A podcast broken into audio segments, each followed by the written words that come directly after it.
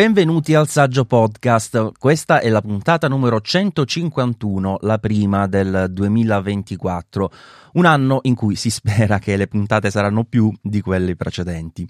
Iniziamo subito con i ringraziamenti dei nostri saggi utenti donatori della categoria Saggio Maestro che per questa puntata sono Emanuele Pisano, Paolo Massignan, Francesco Fantini, Roberto Dorta, Pierpaolo Lambrini, Fausto Marzo, Paola Bellini e Pierpaolo Milan.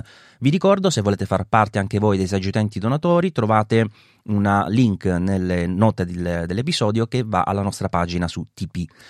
Andiamo subito a eh, ringraziare anche chi ha lasciato due recensioni che in realtà sono del 2023, ma non avendo poi registrato alla fine dell'anno non abbiamo potuto ringraziarli. Eh, una eh, di OM.79 dice che coppia, eh, si riferiva ad una puntata in particolare che abbiamo registrato con Giulio Brotini. Buh. E poi un'altra, dimmi scusa. Buh. dice chiarezza e onestà, anche questa con 5 stelle di Simone A12 eh, che dice grazie davvero Maurizio, questo podcast è davvero un punto di riferimento per gli amanti del mondo Apple, Maurizio si impegna a esaminare in modo chiaro e onesto ogni aspetto non esitando a criticare quando serve e a elogiare quando merita, lo consiglio vivamente a tutti gli appassionati come me, Simone, grazie Simone, grazie a OM79 che non so insomma, quale può essere il nome, ma intanto avrete sentito qualcuno fare bu ed è il mio cost di questa puntata. Cost no, non mi è mai piaciuto come termine. Neanche a me, ma conduttore forse è anche peggio, quindi non so. Eh vabbè, e comunque l'avrete capito, è Luca, Luca Zorzi. Ciao. Ciao Maurizio, ciao. Mi spiace solo così, sono stato ignorato dalle recensioni, adesso penso mi metterò a piangere in un angolino, ovviamente scherzo, anche perché quando non sono co-conduttore di, del saggio podcast sono un assiduo ascoltatore, quindi non posso certo dispiacermi delle puntate che, eh, in cui mi tradisci e registri col buon Giulio. Sì, nella fine dell'anno, anzi in realtà dall'inizio ho cercato di fare più puntate possibili, visto che ne avevamo difficoltà a trovarci, qualche volta con Giulio, qualche volta da solo, qualche volta con eh, Jacopo, non ricordo con chi altro l'ho fatto, comunque varie puntate, insomma, eh, diversificate. Comunque eh, abbiamo promesso nella ultima puntata di Easy Podcast, eh, Easy Apple, scusate, eh, qui un lapsus, eh, che abbiamo registrato proprio io e Luca parlando del Vision Pro, che relativamente al saggio podcast quest'anno faremo almeno, almeno una puntata al mese. Ci siamo presi questo impegno, proprio l'abbiamo registrato con le nostre voci, Luca. Sì, per forza, adesso lo ribadiamo anche qua. Tra l'altro, se tutto va bene, questa puntata sarà uscita prima di quella di Easy Apple, per cui abbiamo spoilerato che, do- che sarai ospite in- su Easy Apple, che parleremo del Vision Pro, praticamente non abbiamo più segreti. È vero, è vero, è vero. Questo, il tempo sul, sui podcast può tradire anche perché voi avete questa uscita fissa del venerdì e quindi giustamente si aspetta. Noi invece appena finiamo di solito andiamo direttamente online. Allora, io prima di registrare Luca avevo chiesto nel, nel nostro gruppo eh, Saggia Resistenza, che è un gruppo che eh, praticamente è costituito da tutti gli utenti saggi donatori, un po' come il vostro Easy Chat la si chiama, Easy giusto? Chat, sì, che esatto. però di so- cioè, la nostra è proprio libera a tutti, ecco, donatori e ah, non. Ok, ok, la nostra invece è un po' più riservata, diciamo. Eh, e ho chiesto se volevano di parlare di qualche argomento, insomma, o per meglio dire che noi parlassimo di qualche argomento. Qualcosa di interessante è venuta fuori, eh, forse anche troppo, nel senso che non riusciremo ad affrontare tutte le cose in questa puntata, ma meglio così abbiamo un backlog per le prossime di altre cose su cui eventualmente approfondire. Inizio con una cosa brevissima, Luca. Non so se tu hai una risposta differente, ma Gabriele eh, dalla chat mi aveva chiesto se esiste un modo su Mac per vedere il contenuto di un archivio senza estrarlo, un archivio zip nello specifico. Ora, io eh, un tempo utilizzavo, non so se tu lo facevi. Sicuramente una... sì, so già dove stai andando a parare e non funziona più, maledetto. Un plugin di Quick Look, giusto? Sì, sì, no. sì. Era quelle... una figata quelle unzip, quelle, quelle qualcosa, quelle per Quick Look poi aveva un nome e se non sbaglio era diciamo un, um, un programmino, un'estensione gratuita eh, messa a disposizione invece da un'applicazione a pagamento, dai produttori, dagli sviluppatori di un'applicazione a pagamento invece per la gestione degli archivi. Che poi la cosa fastidiosa è che in realtà a quanto vedo esistono ancora i plugin per Quick Look, addirittura ce ne sono alcuni che vengono venduti nel Mac App Store, tipo ce n'è uno che si chiama Pic eh, che aggiunge un sacco di, di, cose per visualizzare codice e via discorrendo, no? Però eh, quello lì non, non, funziona più. Ora, come alternativa, ovviamente c'è la possibilità di utilizzare un'app per fare questa cosa, perché per esempio ci sono mh, mm, quelle tipo de, un, un, archiver, non so come si dice in italiano, come si legga comunque, che eh, fa sostanzialmente un po' quello che fa lo stesso Mac, cioè tu fai doppio clic e direttamente decomprime, quindi non risolve il problema di vedere il contenuto prima. Io ricordavo una storica applicazione che è Better Zip, una di quelle veramente dei Mac di una volta. E era loro fa questa il, cosa. il plugin di, per visualizzare il contenuto degli zip. Ah, Ah, era proprio il loro. Eh, però è un'applicazione a pagamento che quando non è in offerta non è neanche tanto economica, si tratta di circa 25 dollari. Però ho fatto una ricerca sull'App Store e mi è uscita come primo risultato questo Unzip, eh, quindi nome molto chiaro, che è gratuito, completamente senza neanche acquisti in app, che dalle interfacce che vedo fa questa cosa. Quindi ecco, se vi lascio questo tip rispondendo anche a Gabriele, se vi dovesse servire questa cosa potete utilizzare questa applicazione e vi lascio il link ovviamente nelle note dell'episodio. Io ne ho un'altra che utilizzo per questo scopo e si chiama The Archive Browser. Eh, anche questa mi sembra che venga dal Mac App Store e eh, mi sembra che sia a pagamento, è la versione a pagamento diciamo di The Archiver, ma aveva un costo ridicolo, cioè potrei averla pagata un euro, forse due mille anni fa e continuo a utilizzarla con soddisfazione. Sì, dire che è a pagamento quando costa un euro quasi ti vergogni, no? Giustamente perché cioè, cifre veramente minime. E quando Comunque... ricordo le prime applicazioni mm. che compravo non erano neanche i 99 centesimi, erano 79 centesimi. Mamma mia, com'è cambiato il mondo, eh? eh sì, Della, adesso sarebbero 79 centesimi alla settimana, tipo. Eh, infatti, giustamente sarebbe un abbonamento anche per decomprimere i file zip. Siamo a sto livello, ormai mi sembra abbastanza chiaro. Senti Luca, non so se hai visto che sono stati finalmente definiti un po' tutti eh, i criteri per uh, la certificazione del Wi-Fi 7. Ho visto, sì, eh, promettono veramente prestazioni spaventose, come sempre sulla carta, in condizioni ideali, eccetera. Però, cavoli, eh, arrivano veramente a sfruttare l'etere in una maniera incredibile. Promettono uh, bande fino a 47 gigabit, ok, come 46, sempre col solito sistema di sommare tutto il sommabile, poi ovviamente la realtà è molto diversa, fino se non sbaglio a 8 uh, stream spaziali che sono in pratica 8 antenne che possono trasmettere in contemporanea, però sono ben pochi i dispositivi che potranno lato client disporre di 8 antenne da utilizzare per connettersi e massimizzare la velocità. In compenso, grazie al eh, multi-user MIMO è possibile utilizzare, non so, due antenne per te, due per te, tre per me, cose di questo genere, per riuscire a comunque sfruttare al massimo le potenzialità di questi access point, che non credo però saranno esattamente regalati. Sul numero di stream, tra l'altro, Apple una volta era particolarmente virtuosa, nel senso che era piuttosto facile trovare eh, nei Mac schede di rete con uh, MIMO 3x3, quindi con tre stream spaziali, mentre lo standard è abbastanza 2 sui, sui portatili e 1-2 sui dispositivi mobili, insomma cellulari e tablet. Eh, poi a un certo punto hanno fatto un passo indietro, mi sembra che i modelli da 13 pollici eh, avevano cominciato a montare schede 2x2, adesso non so come sia la situazione eh, ultimamente, però ecco, non sono più ritornati a proporre diffusamente il 3x3 ovunque. Eh, nel frattempo comunque sono migliorate gli standard trasmissivi, quindi la velocità è stata recuperata in quel modo. Però ecco, una volta Apple era particolarmente eccellente da quel punto di vista, adesso boh, è andata un pochettino più a risparmio forse. Peccato, peccato. Tra l'altro leggevo che in pratica questo è il primo standard che è stato creato uh, fin dalla base per sfruttare il, la banda da 6 GHz e quindi in pratica saranno tri-band, cioè 2,5, 5 e 6 GHz, quindi in teoria dovrebbero bastare tre antenne per eh, lavorare col tri-band. Sì, sì, sì, allora penso proprio di sì, cioè potenzialmente magari potrebbero averne 24, quindi eh, 8 sui 5 GHz, 8 sui 6 e 8 sui 2,4 GHz. Tra l'altro non mi è chiaro se i 6 GHz siano stati eh, autorizzati per l'utilizzo eh, in Italia o anche in Europa. So che negli Stati Uniti questo è possibile, ho il dubbio se, se, da noi è stata autorizzata questa eh, banda eh, di secondo frequenza. me se è uscita la certificazione internazionale sarà stata abilitata non avrebbe senso se no sì però ti dico negli Stati Uniti si può magari è una di quelle cose eh, che sono un po' come anche sui canali dei 5 GHz differiscono tra Europa e Stati Uniti quali si possono utilizzare. Non so se eh, sia addirittura l'intera banda dei 6 GHz che da noi non è accessibile. Su questo onestamente mi cogli, mi cogli impreparato.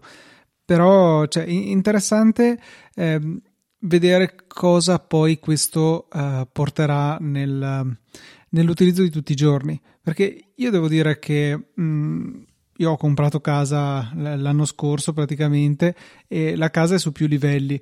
Avendo messo un access point uh, Unify 6 U6 Lite, mi sembra che si chiami, eh, per ogni eh, piano, eh, i piani sono abbastanza piccoli, sono riuscito ad avere un'ottima copertura e quindi il wifi ha sempre delle prestazioni molto soddisfacenti. Però questo non può prescindere dal fatto appunto di avere una copertura abbastanza capillare di access point.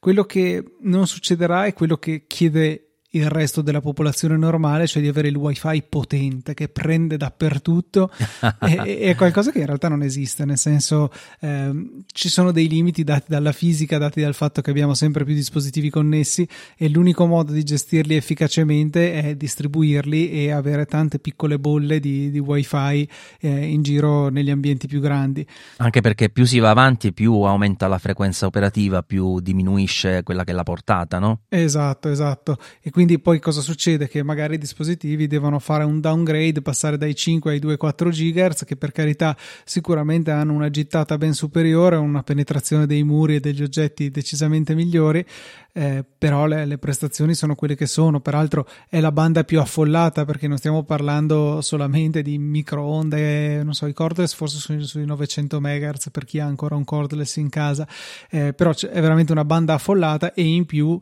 ci sono tutti i vari dispositivi IoT collegati al wifi o anche Zigbee che comunque è 2,4 GHz che vanno ad affollare. Anche, ma non è anche il Bluetooth mi sembra 2,4 sì, sì, bravo, GHz. anche lui e quindi cioè tutti vanno a combattere per poco spettro radio e quindi con le radio si parla uno alla volta, quindi se si è in tanti si avrà poco tempo ciascuno.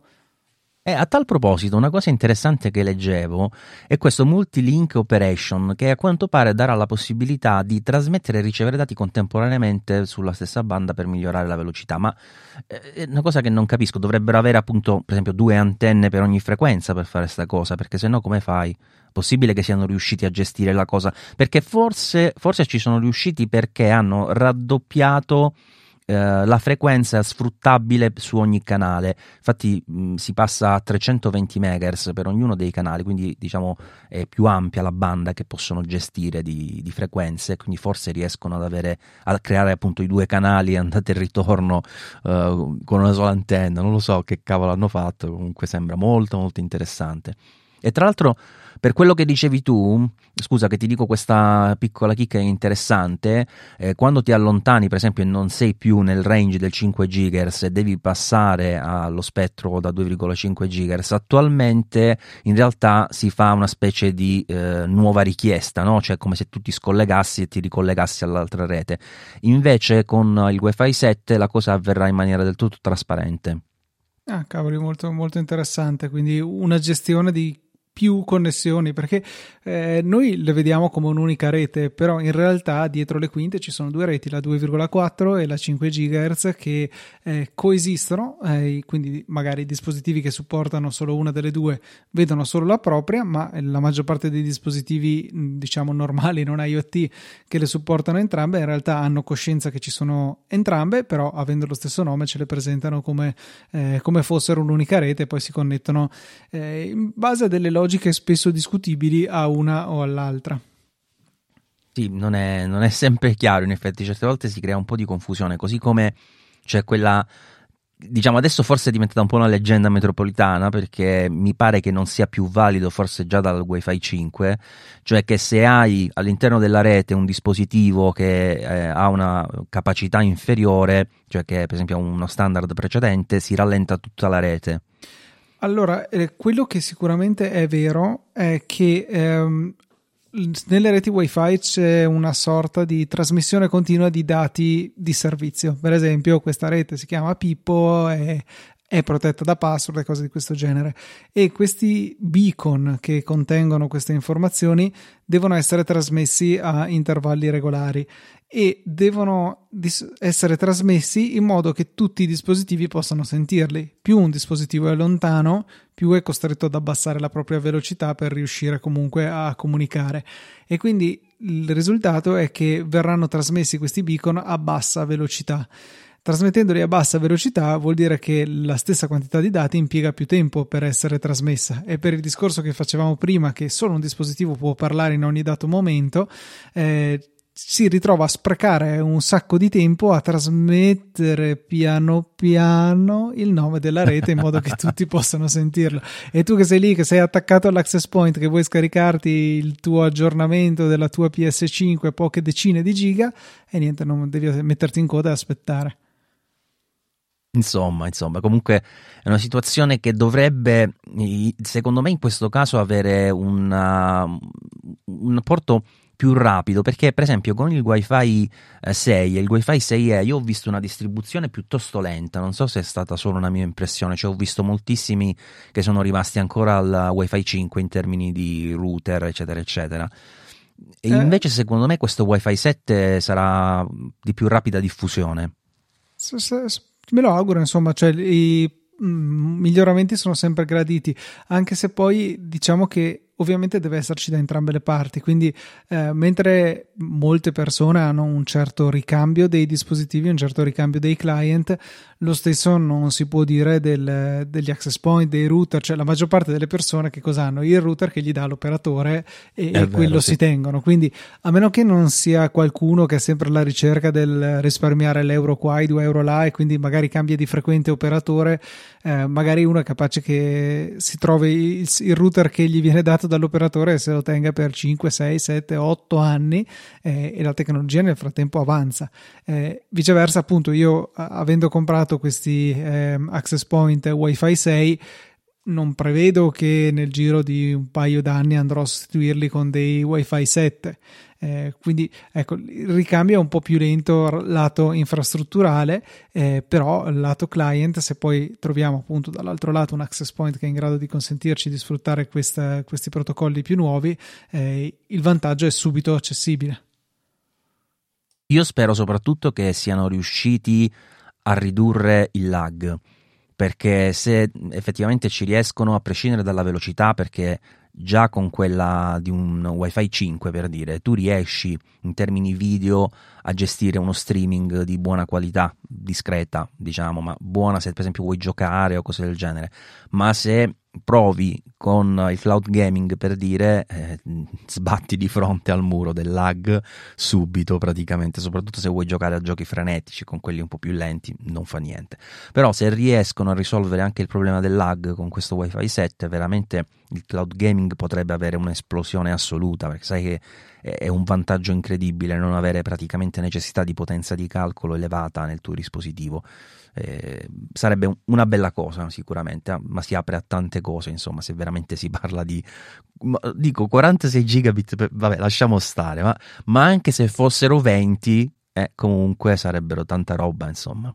Sì, sì, cioè la stabilità eh, data dal da riuscire a gestire bene l'airtime, che è la risorsa più preziosa che abbiamo, eh, è quello che continua un pochettino a mancare, va migliorando sul, eh, su, nel mondo eh, wifi, però non è ancora non è ancora certo a livello del cavo.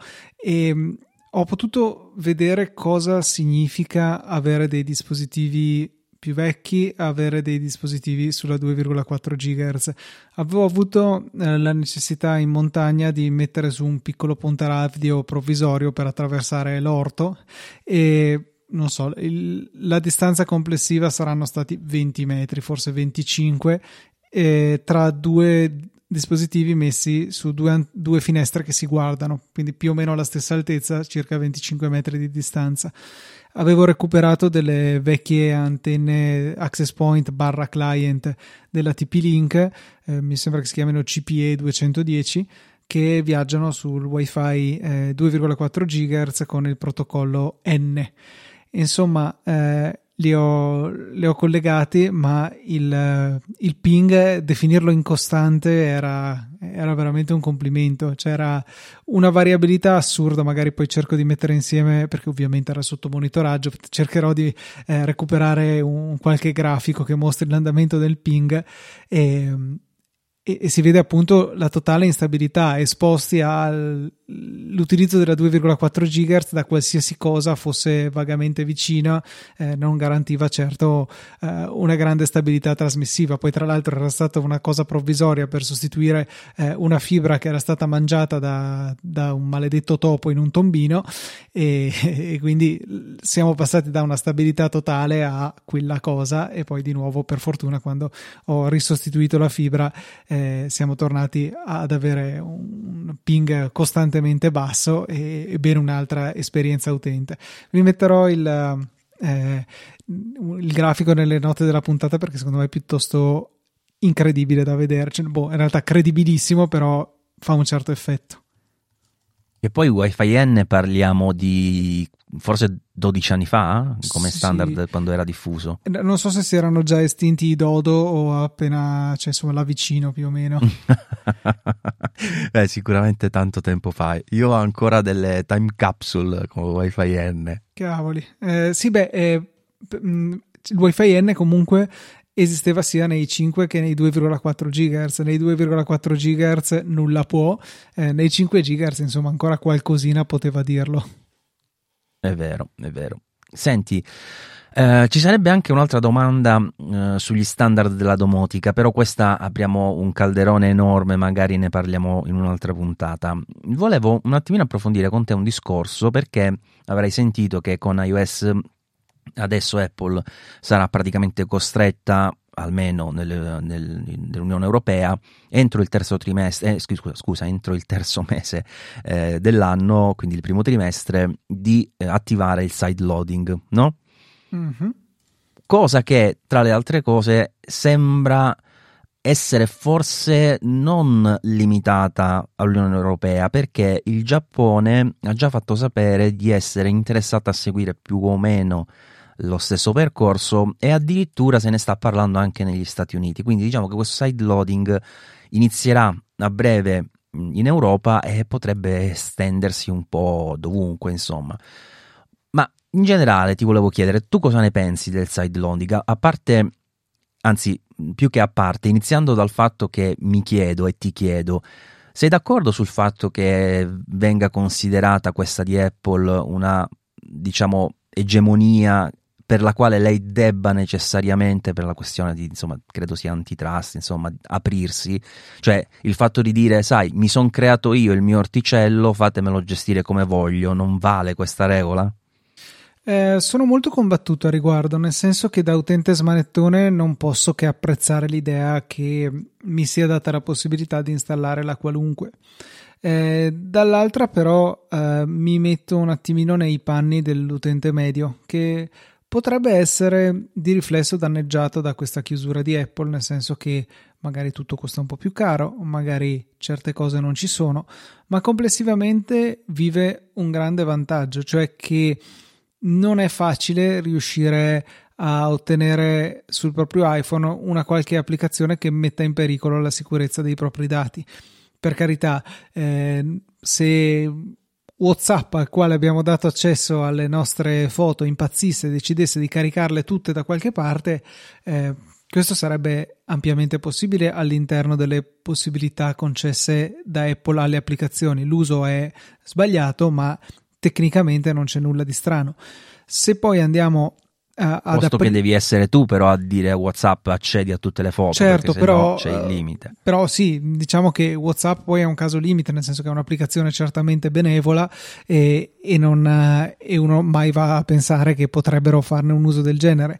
Eh, se scarico un'applicazione a caso che in teoria potrebbe avere un, un, legittimo utilizzo delle foto, che ne so, qualcosa che vi deforma le facce, vi fa diventare più vecchi, tanto per fare qualche esempio che... Eh esistito. sì, ce ne sono state tante di queste, sì. Eh, esatto, gli dai l'accesso alle foto senza pensarci e poi quell'applicazione lì fa un bel aggiornamento e appunto decide di prendere tutte le vostre foto e caricarle su qualche server chissà dove eh, lì è, è tutto nel, nel, mondo Apple, quindi non, non sono state richieste ehm, API private, cose di questo genere. Quindi se Apple fa il suo lavoro, quel tipo di applicazione che pure rientrerebbe nel perimetro di funzionalità tecnicamente possibili viene tenuta fuori dall'App Store, eh, quindi fuori dai nostri dispositivi.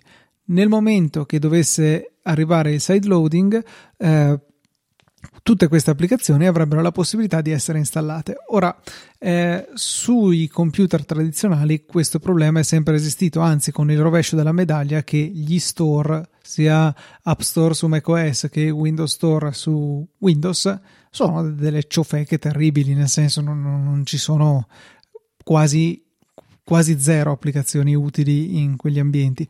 Quindi per Vabbè, contro... però aspetta, fammi dire che il Mac App Store è 10 volte meglio del Windows Store, Microsoft Store, come diavolo si chiama lui. Ok, sì, te lo posso concedere e quindi questo ti dà l'idea che il, il livello è davvero basso se il Mac App Store è sì. 10 volte meglio.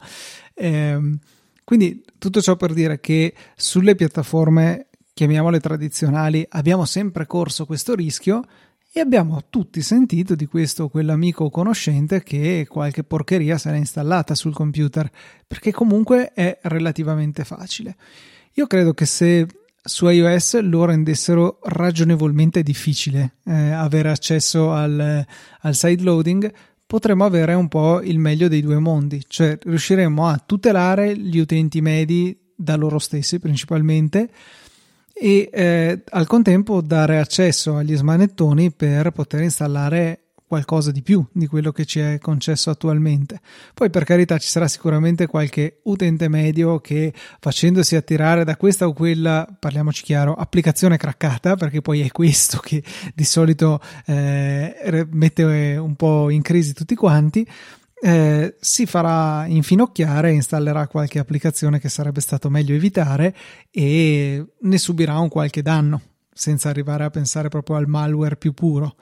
Però ti faccio un altro esempio, scusa, se invece non fosse semplicemente una roba tipo devo collegare il cavo al computer, inviare il file tramite Xcode, che poi una cosa di questa si può già fare limitatamente, insomma eh, ma fosse tipo la possibilità di installare tramite l'App Store un altro App Store, tipo per dirti Setup. Setup si fa il suo App Store, che tra l'altro l'avevano già dichiarato, mi pare, qualche tempo fa, per eh, iOS, lo mettono come app dentro il, l'App Store, tu lo installi e da lì puoi installare altre applicazioni e farti l'abbonamento. Cioè, se fosse così, non sarebbe neanche una roba tanto drammatica, anzi no, mi no, piacerebbe. Infatti. Cioè, diciamo che sta, la verifica sta nel fatto di dire ok, il suo App Store così facilmente installabile lo do a setup, non lo do al non so, un tipo losco con un cappuccio in testa che si fa trovare solamente in vie buie. Per installare la sua applicazione bisognerebbe un po' come si fa su Android insomma bisogna andare a cercare nel menu delle impostazioni devi confermare 100 volte che sei proprio sicuro sicuro sicuro di voler installare anche da fonti che non siano il Play Store. Una cosa simile potrebbe farla anche Apple. Mm, però appunto avere degli store di terze parti ben gestiti setup direi che ne è l'esempio lampante quello sarebbe un netto positivo per tutti su questo non ho alcun dubbio sì, sì, sono pienamente d'accordo. Cioè, alla fine anche Google stessa potrebbe fare l'app Play Store, oddio, non magari per tutte le, le, app che contiene di solito su Android, chiaramente, però magari per quelle sue che sono disponibili per iOS potrebbe avere uno, uno store suo, insomma, e distaccarsi dalla, dall'App Store. Chissà. Che però non mi piacerebbe tanto come scenario, non mi piacerebbe nemmeno che altre aziende tipo un Facebook a caso facessero la stessa cosa, perché potremmo trovarci nella situazione in cui se vuoi l'applicazione Instagram, eh, mi spiace, devi installarti il Facebook Store per poterla scaricare. Se vuoi installare Google Maps, eh, mi spiace, devi installarti il Play Eh, sarebbe iOS una Store. bella rottura, sì. Perché lì verrebbe meno quel minimo, perché poi le grandi aziende hanno dimostrato più e più volte di ehm, essere valutate con un metro diverso rispetto ai piccoli da parte di Apple, però quel minimo di mh, imposizione da parte di Apple di, dei criteri minimi, tipo il fatto che abbiamo dichiarato per forza in tutte le applicazioni che dati acquisiscono da parte dell'utente, che se andiamo a vedere le applicazioni di Facebook o di Google fanno piuttosto ridere perché è, un- è enorme quella sezione della loro pagina sull'App Store. Eh, se invece avessero la possibilità direttamente di pubblicarsi le loro applicazioni nel loro store, avrebbero assolutamente campo libero per fare anche cose che sono eh, magari sempre senza sfruttare API private o cose del genere, ma stanno veramente tirando la corda eh, infrangendo la privacy degli utenti, non so, comportandosi male, consumando batteria, cose di questo genere. Eh, avere un minimo di setaccio da parte di Apple, per quanto inefficace, per quanto grezzo, eh, rim- ecco, sarebbe qualcosa che si andrebbe a perdere. Poi secondo me alla fine la maggior parte dell'interesse sarebbe più che altro per quelle app che sono correlate a servizi a pagamento per eh, saltare quello che è l'obolo che devono dare attualmente all'App Store e non so se questa cosa comunque si potrà fare. Cioè non so se Apple ti dirà sì, puoi farti le tue app, installarle da un'altra parte, ma comunque se sei nel mio ambiente mi devi pagare non so se questa cosa in qualche modo riuscirà ad applicarla o se darà veramente la possibilità di fare perché cioè se ti darà la possibilità effettivamente di creare un tuo sistema dove l'applicazione con servizio eh, a pagamento o con comunque un in-app purchase tu lo dai assolutamente senza un, uh, un, una parte insomma una percentuale che devi dare ad Apple sarebbe un richiamo enorme per tutti perché si parla di cifre 30%, in alcuni casi poi 15%, però cifre comunque importanti anche per uh, sviluppatori piccoli, insomma, no? Quello, quello, è senz'altro vero e, e, lì credo che sia dove Apple cercherà di difendere con il coltello fra i denti il suo privilegio. Eh, non sono certo disposti a cederlo facilmente e eh, anche il, lo stesso programma che hanno per la riduzione della commissione al 15% per i piccoli sviluppatori, poi è sempre eh, per chi diventa un po' più grande quando si supera la soglia di per carità il milione di dollari, quindi non è proprio poco eh, nell'anno. Eh, sei lì a rischio, poi l'anno dopo ti ritrovi il 30%, se guadagni un milione e un dollaro e poi l'anno dopo magari guadagni quattro soldi, però ci paghi il 30% perché l'anno prima ti eri comportato male, eri stato troppo ricco, e, insomma... Eh, mi sono... ricorda gli scaglioni del, delle tasse. Sì, esatto, Effettivamente esatto. è così. Certe volte è meglio guadagnare di meno. Sì, sì, adesso mi sembra che la, la, la soglia sia di 35.001 euro eh, di, di, lordo ti, ti, portano a perdere 1.000 euro nell'arco dell'anno in, in fatto di tasse in più che tocca pagare. Adesso mi sembra che ci sia questa stortura qua, ne parlavano con l'ultimo giro di, di riforme. Però sì, ecco, cioè, Apple è, si è sempre dimostrata molto eh, molto avara, molto greedy per usare una parola che, che secondo me rende bene l'idea, cioè proprio eh, vogliono tutto, non sono disposti a lasciare nulla sul tavolo e a volte veramente oltrepassando il limite della decenza, a mio avviso, vedasi 5 giga gratis su iCloud, vedasi lo storage base de, sui Mac tuttora, eh, cose di questo genere qua e, e quindi ecco, voglio vedere come alla fine dovranno rispettare la legge perché non hanno molta scelta a riguardo, eh, però ecco quali paletti tra le ruote andranno a mettere. In Olanda era stato, c'era stato un casino un paio d'anni fa per cui il risultato finale era che eh, dovevano essere autorizzate le applicazioni di appuntamenti eh, di, a poter ricevere pagamenti che non fossero eh, tramite gli acquisti in app di Apple. Eh, siccome non hanno specificato bene la cosa, Apple ha detto benissimo, ok, potete farlo, solo applicazioni di appuntamenti, solo in Olanda e forse Giappone era l'altro posto dove era successa una cosa simile. Eh, usate pure chi volete, però ci dovete il 28% dei vostri introiti lo stesso, se volete che l'applicazione sia sullo store. Quindi non ci date il 30% diretto per gestirvi il pagamento, ve lo gestite da soli, spendete il boh, 2, 3, 4, 5%, non lo so con chi volete, e poi ci date il 28% a noi. Quindi eh, di fatto rendendolo per lo, cioè, antieconomico quasi per tutti e sicuramente più scomodo per il 100% de, dei casi. Quindi ecco, eh, ci hanno comunque messo del loro per rendere difficile eh, quello che invece la legge voleva consentire. L'hanno consentito interpretando alla lettera la legge, però eh, comunque scoraggiandolo con ogni arma che avessero a propria disposizione. Hanno trovato il modo per sfruttare la legge a proprio vantaggio, insomma. Sì, sì, sì. Fatta la legge, trovato l'inganno.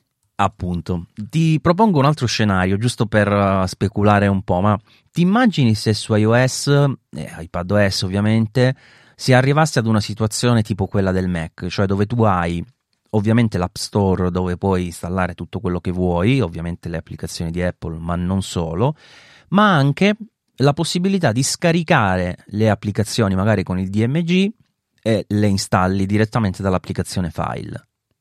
Come la vedresti una cosa del genere? Ovviamente sempre con l'opzione eh, solo gli sviluppatori verificati, eccetera, eccetera. Ma s- sarebbe molto comodo, magari eh, non so, cercherei di f- rendere un po' complicato il, il, dire sì, sì, va bene, dai, ok, lasciamelo fare, eh, sempre per provare a proteggere le persone da se stesse, perché è anche vero, secondo me, che mentre in passato il mondo del personal computer era un po' uh, autoselettivo, nel senso che uh, comunque non era non è una cosa che tutti utilizzano, che tutti sfruttano, mentre invece lo smartphone è una cosa ubiqua, cioè tutti hanno uno smartphone, tutti hanno a vari livelli, ma tendenzialmente la propria vita dentro. È molto più personale, è molto più eh, sfruttabile e monetizzabile il nostro smartphone. Eh, e quindi il rischio a cui le persone sono esposte è maggiore ma non maggiore è la propria competenza nel riuscire a capire i rischi che si corrono a installare una determinata applicazione oppure un'altra.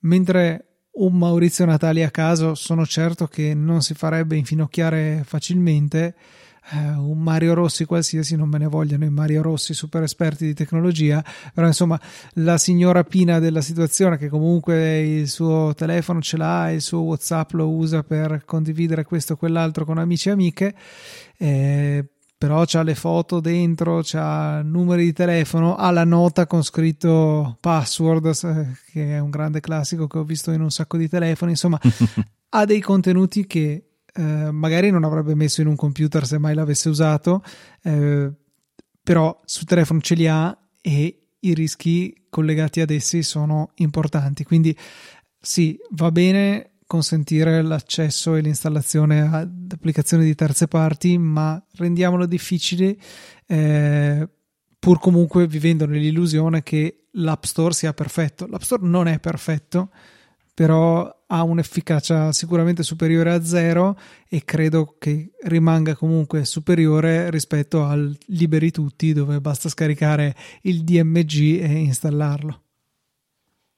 Senti, visto che ne hai parlato, ne approfitto per dire una cosa, perché se proprio dovete usare una nota per mettervi le password, almeno proteggetela perché è possibile, potete mettere una password nella nota. Io non so quanto sia efficace questa cosa, però insomma, rispetto ad avere proprio le note libere lì che passi e adesso esce l'elenco di tutte le password, almeno ecco, provate a proteggerla con, uh, con una password. È un bel passo poi cosa, e, e, poi soprattutto va con Face ID o Touch ID, quindi dai. ecco, ti stavo terribile. dicendo proprio questa cosa. In realtà a me fa imbestialire questa cosa perché eh, con uh, il Mac le note che sono protette da password, ma lo sai che spesso non, me la, non, me, non mi fa autenticare con il Touch ID e rimane lì il campo e devo digitare la password. Oddio, non mi cambia molto, però mi dà fastidio sta cosa che non ho capito perché la fa, ma ormai eh, lo fa con coerenza, cioè ho capito che alcune volte mi, mi, accetta il touch ID, alcune volte se ne frega totalmente, esce direttamente la schermatina con uh, l'inserimento password. Comunque, ecco, fatelo se proprio uh, dovete mettere le password in una nota. Eh, senti Luca, a proposito di sicurezza, mi viene in mente una cosa. Proprio ieri un utente di cui non ricordo il nome mi ha chiesto eh, cosa fare in merito a questo discorso. Lui aveva sul Mac installato contemporaneamente Clean My Mac eh, 10 con la protezione attiva contro i malware che è una cosa che io onestamente pur avendo Clean My, Mac all'interno di, setup che sto usando non uso, cioè io uso semplicemente lo lancio quando mi serve fare giusto una pulizia, anche se DC Disk è meglio secondo me. E poi eh, ha installato anche Avast attivi, tutti e due. Mo io no, da quando utilizzo Mac, e saranno comunque tanti anni, diciamo una ventina, forse di più, non ho mai preso un malware di nessun tipo e non ho mai utilizzato un antivirus o niente del genere, insomma. Tu come la vedi da questo punto di vista? Idem con patate, eh, utilizzo macOS da un po' meno di te, dal 2010, ma anch'io posso, e lo dico piano perché magari poi me la sto tirando, fino ad oggi non mi sono mai preso schifezze e per carità eh, modesti a parte, non possiamo certo, Maurizio, ritenerci degli utenti standard, siamo perlomeno un gradino sopra e quindi questo ci aiuta. Però, onestamente, non credo che valga la pena di imbarcarsi in, un, in, avere tanti programmi tutti insieme che vanno a controllare costantemente il Mac. Ok, Apple Silicon funziona bene, ma non vorrei che andassimo ad, ad appesantire più del dovuto il computer a darci una protezione comunque magari superflua se vogliamo. Eh, non tutti sanno peraltro che macOS include già uno strumento mh, nascosto, nel senso che è totalmente trasparente all'utente, eh, una sorta di, di, antivirus ufficiale che comunque funziona, quindi ehm, non sento veramente la necessità di attivare ulteriori programmi che svolgano questo compito. Io vedo proprio sul PC del lavoro dove per politica aziendale hanno tutti installati l'antivirus, sono Kaspersky nel, nel nostro caso e se devo fare qualcosa che richiede di leggere molti file, per esempio aggiornare un programma pesante o installare un programma pesante, cose di questo genere, se disattivo l'antivirus prima, eh, ecco, il processo procede molto più speditamente. E quindi ecco, la stessa cosa con magari qualche distinguo, chi è un po' più pesante, chi meno, mi aspetto che succeda ad avere Avast installato sul computer con CleanMyMac a fare il paio ancora di più. Peraltro di Avast, eh, se non sbaglio, non è che abbia proprio una reputazione entusiasmante, perlomeno nel mondo Windows, erano stati beccati a fare loro stessi delle cose piuttosto losche, per cui tutte queste parole per dire fai fuori tutto, disattiva la parte di Clean My Mac e elimina completamente Avast e tutto sommato con un minimo di attenzione non, non rimpiangerai la scelta. Sì, anche perché diciamo al mondo continuano ad esserci molti più computer con Windows e infatti la maggior parte degli attaccanti, bene o male, si eh, vanno ad interessare di quel mondo lì. Tante volte quando capita di, capi- di arrivare su una pagina eh, che magari ti apre un banner, può capitare no? qualche sito che ha un- una schifezza di pubblicità con un banner che ti apre automaticamente un'altra pagina e lì ti propongono, sai, di scaricare un file facendo finta che è un'altra cosa. Certe volte capitano queste cose, mm-hmm. e però è un exe nella maggior parte dei casi, cioè, quindi stai abbastanza più tranquillo già per questo su, su macOS, no? Sì, qualche, mi è capitato qualche sito più evoluto che scarica un DMG che mh, mm, ovviamente è finito neanche nel cestino. Ho tirato fuori il terminale e l'ho eliminato senza possibilità di ricorso eh, in maniera molto decisa e rapida. Eh, però sì, cioè, magari ti riescono anche a, a, fregare nell'interfaccia web, cioè ti fanno cliccare dove non dovresti. E le pagine con 17 pulsanti di download, di cui solo uno è quello vero, sono appunto un esempio classico. Sì, che poi succedono anche su siti legittimi queste cose ormai, per questo mi fa imbestialire. Cioè, certe volte magari scarichi uh, l'APK di un, un'applicazione Android, ma legittima solo perché per qualche motivo la trovi più comoda su, su web, perché magari mi è capitato di farlo sul. Uh, sul Huawei che non aveva il Play Store, eccetera, vai lì su APK Mirror, ci sono 600 pulsanti download, ci metti un'ora a capire che dove devi cliccare, insomma. Sì, sì, sono cose che succedono, però ecco, magari ti fregano quando clicchi sul pulsante download sbagliato, ma poi se vedi che si scarica un exe, ecco, là diciamo sei automaticamente protetto. Se vedi che si scarica un DMG mentre tu ti aspettavi una pickup o chissà che altro file, eh, devi far suonare l'allarme e immediatamente cestinare tutto quanto. Che poi, se non erro, i DMG non hanno all'interno la possibilità di eseguire qualcosa in automatico. Cioè non è che tu apri no. il DMG e parte qualcosa, quindi comunque tu potresti proprio fare, sai, lo, lo spavaldo, dice, scarica il DMG, ma io ti apro anche, guarda cosa c'è dentro e poi ti cancello. Insomma, su Mac diciamo si sta abbastanza tranquilli, devi proprio cercartelo il problema, insomma, è più facile che magari caschi in qualche trappola eh, per email, tipo mio cognato l'altro giorno mi ha mandato uno screenshot di una mail e mi ha detto ah guarda che figo da MediaWorld c'hanno la GoPro Hero non mi ricordo quale versione a 199 euro me la vado a comprare. Anzi la compro online. Poi vado a guardare sto screenshot e in alto si vedeva che il link era completamente un sito sai quelli a, a PZX cose sì, a sì, casaccio sì, insomma no? e lui però non se n'era accorto Ecco, però se non altro, vabbè, tu te ne sei accorto per lui. Io invece sono molto fiero di come sono riuscito a addestrare mio padre, che ogni volta che ci sono delle cose che puzzano un po', mi manda lo screenshot, mi inoltra la mail, così posso farli da, da filtro. Eh, per esempio, ne è arrivata una l'altro giorno che era molto credibile, che eh, diceva che era scaduto il, il periodo gratuito di Paramount Plus e ehm, bisognava cliccare il pulsante per ottenere un'estensione di 90 giorni. C'era anche scritto in piccolo: dovrai inserire nom- la tua carta di credito, ma eh, non verrà, serve solo per verificare l'account, non verrà debitato nulla, nulla di più falso, ovviamente.